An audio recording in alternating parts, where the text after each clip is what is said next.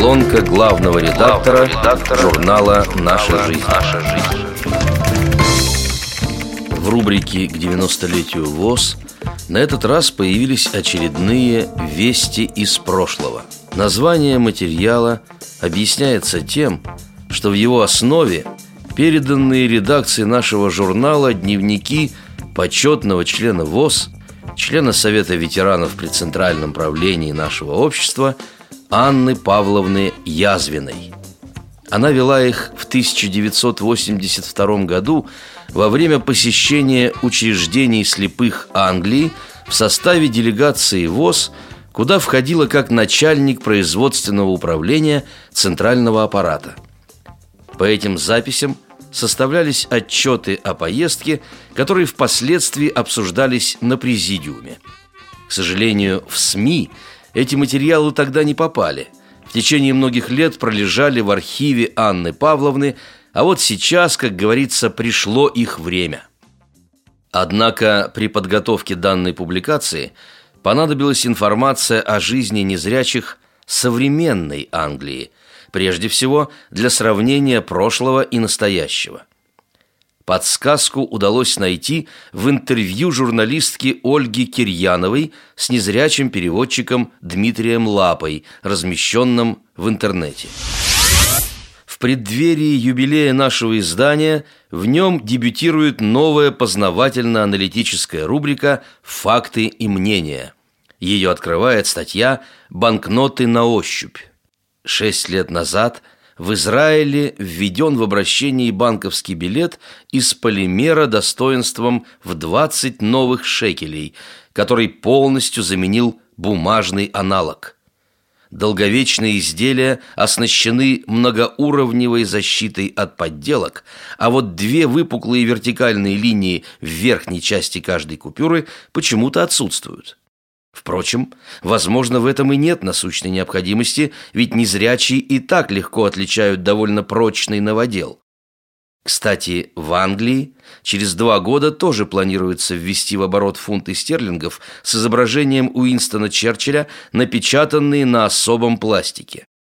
Значительный тираж самого популярного номинала позволит британским тотальникам без посторонней помощи отбирать нужные платежные средства. Необходимо отметить, что при введении в оборот общеконтинентальной валюты предпринимали все разумные меры, чтобы граждане с дефектами зрения могли пользоваться евро самостоятельно. Во всяком случае, это утверждали разработчики.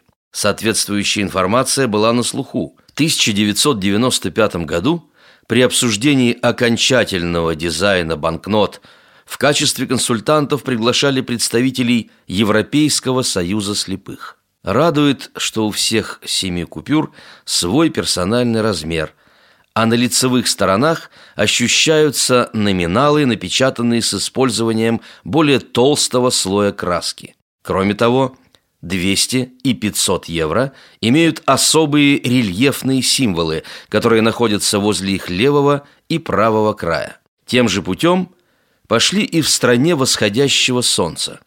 По информации из Министерства финансов Японии, вскоре будет выпущена увеличенная более чем в полтора раза купюра достоинством в 5000 йен. Дело в том, что сейчас она по размеру идентична самому крупному по номиналу десятитысячному банковскому билету, из-за чего люди со слабым зрением часто их путают. Данная реформа призвана сократить до минимума число досадных ошибок. В мире примерно 180 стран выпускают типографские валюты. Наверное, самой известной и популярной до сих пор остается американская. Досадно, что лишь в Штатах продолжают печатать идентичные по размеру и цвету кредитные билеты вне зависимости от их достоинства – Такое пренебрежение интересами миллионов маломобильных граждан удивляет, ведь многие из них определяют номинал, прежде всего ориентируясь на отличающиеся форматы купюр. Несмотря на то, что многие современные ассигнации оснащены специальными шершавыми метками, проблема их идентификации так до конца и не решена – еле заметные выпуклости можно обнаружить лишь пока цветной листочек бумаги еще не затерт и не имеет сгибов. Как только он начинает активно ходить по рукам, тотальник теряет всякую возможность разобрать выбитое обозначение. Получается, что в экстремальных условиях рынка или магазина пользоваться рельефными подсказками практически невозможно. Следовательно, люди с ослабленным зрением, совершая банковские операции или делая покупки, все равно частенько вынуждены просить помощи у зрячих, надеясь на их порядочность. Рубрика «Бизнес. Плюсы и минусы» на страницах журнала появляется сравнительно редко, потому что незрячие коммерсанты и генеральные директора по разным причинам не торопятся откровенничать. Наверное, они руководствуются надежными инструкциями, дошедшими к нам из минувших веков, которые и сегодня не утратили актуальности. Кабы чего не вышло – и «сиди тихо, не зови лихо». Вследствие вышесказанного своеобразная исповедь «идите к цели, и успех придет» нам особенно дорога. Ряды индивидуальных предпринимателей России пополнились еще одним деловым человеком. Инвалид первой группы по зрению Илья Ленков из Нижнего Новгорода стал владельцем интернет-магазина «Мир технологий». Это его личный большой успех и осуществление мечты одновременно. Ему 27 лет, и он надеется на дальнейшее развитие своего бизнеса. По просьбе редакции журнала «Наша жизнь» молодой начинающий предприниматель рассказывает о себе и о своем деле. Очередная публикация в рубрике «Реабилитация по существу» посвящена проблемам слабовидящих, что бывает не слишком часто. Это радует, ведь подобные темы волнуют постоянных подписчиков нашей жизни. Видите ли вы все, что видите? Такой вопрос задает опытный мастер печатного слова из Астрахани Хамзат Цуров. По-вашему, вопрос странный, если не сказать больше, верно? Увы, нисколько, поверьте мне.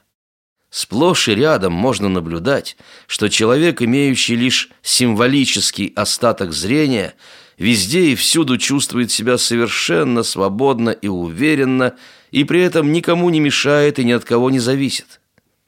Тогда как другой, которому ничего не стоит прочитать газету, держится крайне неуверенно, порой ведет себя бестолково, теряется даже в простейших ситуациях и ссылается при этом на недостаток зрения. Почему так происходит? Можно выявить несколько серьезных причин, но в конечном счете все сводится к тому, что далеко не все слабовидящие умеют адекватно оценить состояние своего зрения и рационально пользоваться им. Наибольшие трудности в этом контексте испытывают люди, теряющие зрение в течение жизни. Они либо недооценивают своих возможностей, либо наоборот, переоценивают и пытаются под зрительным контролем делать то, что объективно им уже недоступно. Известны случаи, когда почти слепые люди упрямо продолжают садиться за руль автомобиля, подвергая смертельной опасности себя и других. Словом, оказывается, недостаточно просто видеть. Надо еще и уметь пользоваться зрением. Понимая это – реабилитологи разрабатывают соответствующие рекомендации, которые помогут вам использовать любой остаток зрения с максимальной отдачей и минимальным напряжением. В этом же номере опубликован отклик Елены Федосеевой на недавнее выступление Хамзата Цурова в рубрике «Дискуссионный клуб». Другое мнение талантливой москвички заставляет задуматься – ее аргументы основаны на многолетней практике экстремальных странствий. Хамзат Цуров был абсолютно прав, сказав, что такой прибор не может научить незрячего человека ориентироваться. А мне бы хотелось добавить к этому, что и ощутимой пользы отношения подобных очков мало. Да, спорить с тем, что они способны предупредить пользователя о крупногабаритных препятствиях на уровне голова-грудь, невозможно. но рассудите сами, сколько их встречается в перегруженном пассажирами общественном транспорте или на улицах большого города. Да, очень много. И опираясь на личный опыт, могу сказать, что прибор в этом случае будет подавать сигналы непрерывно. И это становится не просто бесполезным звуком, а даже в какой-то степени опасным, способным отвлечь незрячего в тот момент, когда ему действительно необходимо сосредоточиться, чтобы не пропустить известное препятствие или важный ориентир. Кроме того, наиболее опасные объекты на уровне головы и груди чаще всего представлены натянутыми тросами, стройными фонарными столбами, прикрепленными к стенам зданий телефонными аппаратами в пластиковых футлярах – которые ультразвуковые помощники, к сожалению, определить не в состоянии. Да, на знакомом маршруте вследствие полной безответственности нашего окружения могут появиться неожиданные препятствия, но, скорее всего, это будут несравнительно безопасные припаркованные автомобили, а развернувшиеся за ночь ремонтные работы, разбитый асфальт или открытые люки, предупредить о которых смогут отнюдь не ультразвуковые очки, а старая добрая трость или собака-проводник. На мой взгляд, подобные высокотехнологичные средства реабилитации могут стать всего лишь приятным дополнением к ним, да и то на улицах небольших городов или в сельской местности. В феврале и марте кругосветка – представит продолжение путевых заметок Татьяны и Андрея Усачевых. В них увлекательно описан полный экзотики туристический маршрут по тропическому раю. На этот раз пытливые супруги из Волоколамска странствовали с белой тростью по благословенной земле Шри-Ланки, которая многим памятна как Цейлон. Знакомство с Канди – который основан еще в XIV веке, а расположен на высоте 488 метров над уровнем моря, начали с дворцового комплекса. На его территории располагается храм Зуба Будды. Именно там хранится священная реликвия. Сотрудники службы безопасности попросили Татьяну показать содержимое сумочки. По-видимому, есть в ней нечто, заставляющее подозревать ее в склонности к терроризму. Мужчины не удостоились их внимания. Строгие меры контроля действуют с 1998 года, когда смертник из сепаратистского движения «Тигра освобождения» Тамил и Лама подорвал себя на данной территории. По каменным плитам приблизились к входу на первый этаж здания – Потом, разувшись и надев припасенные носки, проникли под гулкие своды. Статуи Будды сидели в позе лотоса. Перед каждой горкой лежали подношения, в том числе свежие и уже не очень цветы. Трогая их, что здесь не возбраняется, внимательно изучили символичные знаки. Руки у каждого изображения сложены по-разному – Определенное положение ладоней говорит о том, что великий наставник медитирует, исполняет желания или передает свое учение. Супруга попыталась копировать застывшие жесты. У меня возникли смутные подозрения, не решила ли она сменить конфессию. Согласно ритуалу, мы старательно пятились от предыдущей скульптуры, ведь повернуться спиной к Будде – значит выказать неуважение. Проникновенная поэзия Леонида Авксентьева радует точностью образов, заставляя думать. Его «Пегас» чрезвычайно индивидуален и оригинален. Хотя стихотворение, по сути, летнее, оно вполне уместно и зимой, тем более что по восточному календарю как раз наступил год лошади. Ускакал мой пегас в разнотравье полей. Нелегко содержать своенравных коней. То летать конократ хитрым зельем споил, то ли круп сивки-бурки покоя лишил. И все лето почти по ночам у окна Понапрасну я ждал звон подков скакуна. И все лето почти на столе моем лист Лунным светом белел, целомудрен и чист, Когда в яблочный спас август звезды ронял — я знакомое ржанье в саду услыхал, И при свете зорниц, словно в детстве, во сне Под окном увидал двух крылатых коней. Он вернулся домой, мой ретивый пегас, И подружку свою мне привел на показ. Сотворение стихов и дразня, и маня Вновь за письменный стол усадила меня — Снова нитью причудливой вьется строка, И едва за пером поспевает рука, Еле слышно пульсирует ритм над виском, И опять чистый лист обрастает стихом.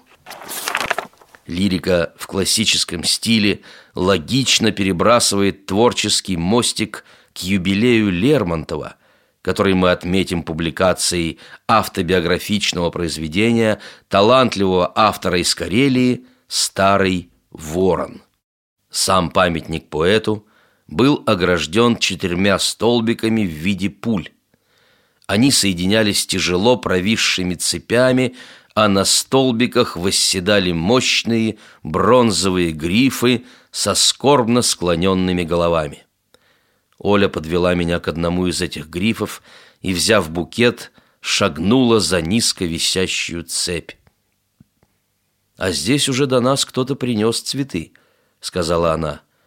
«Вот хризантемы, а вот и такие же, как наши». Я присел и огладил мощные крылья ближайшего грифа. А ведь ворон, наверное, принимает их за своих. «Леня», у меня такое ощущение, будто ворон следит за каждым нашим шагом, размышляла Оля вслух. В ответ на ее слова снова послышалось недовольное картавое ворчание старой птицы. «Слушай», — засмеялась Оля, — «он как будто бы все понимает.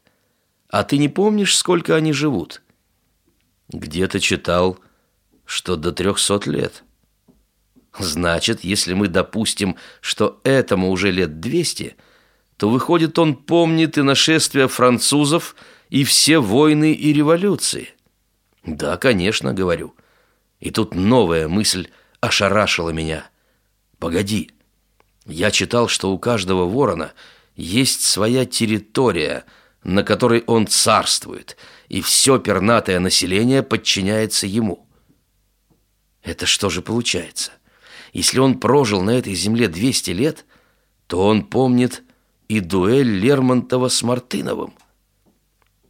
Да, Оля, мы с тобой сегодня встретили живого свидетеля гибели поэта. Оля покопалась в своей сумочке. У меня есть сухое печенье. Давай подойдем к нему поближе. Я покормлю его. Мы подошли к дереву, на суку которого сидела мудрая птица. Оля разложила на клочке все еще зеленой травы свое угощение. С уважением, главный редактор журнала «Наша жизнь» Владимир Бухтияров.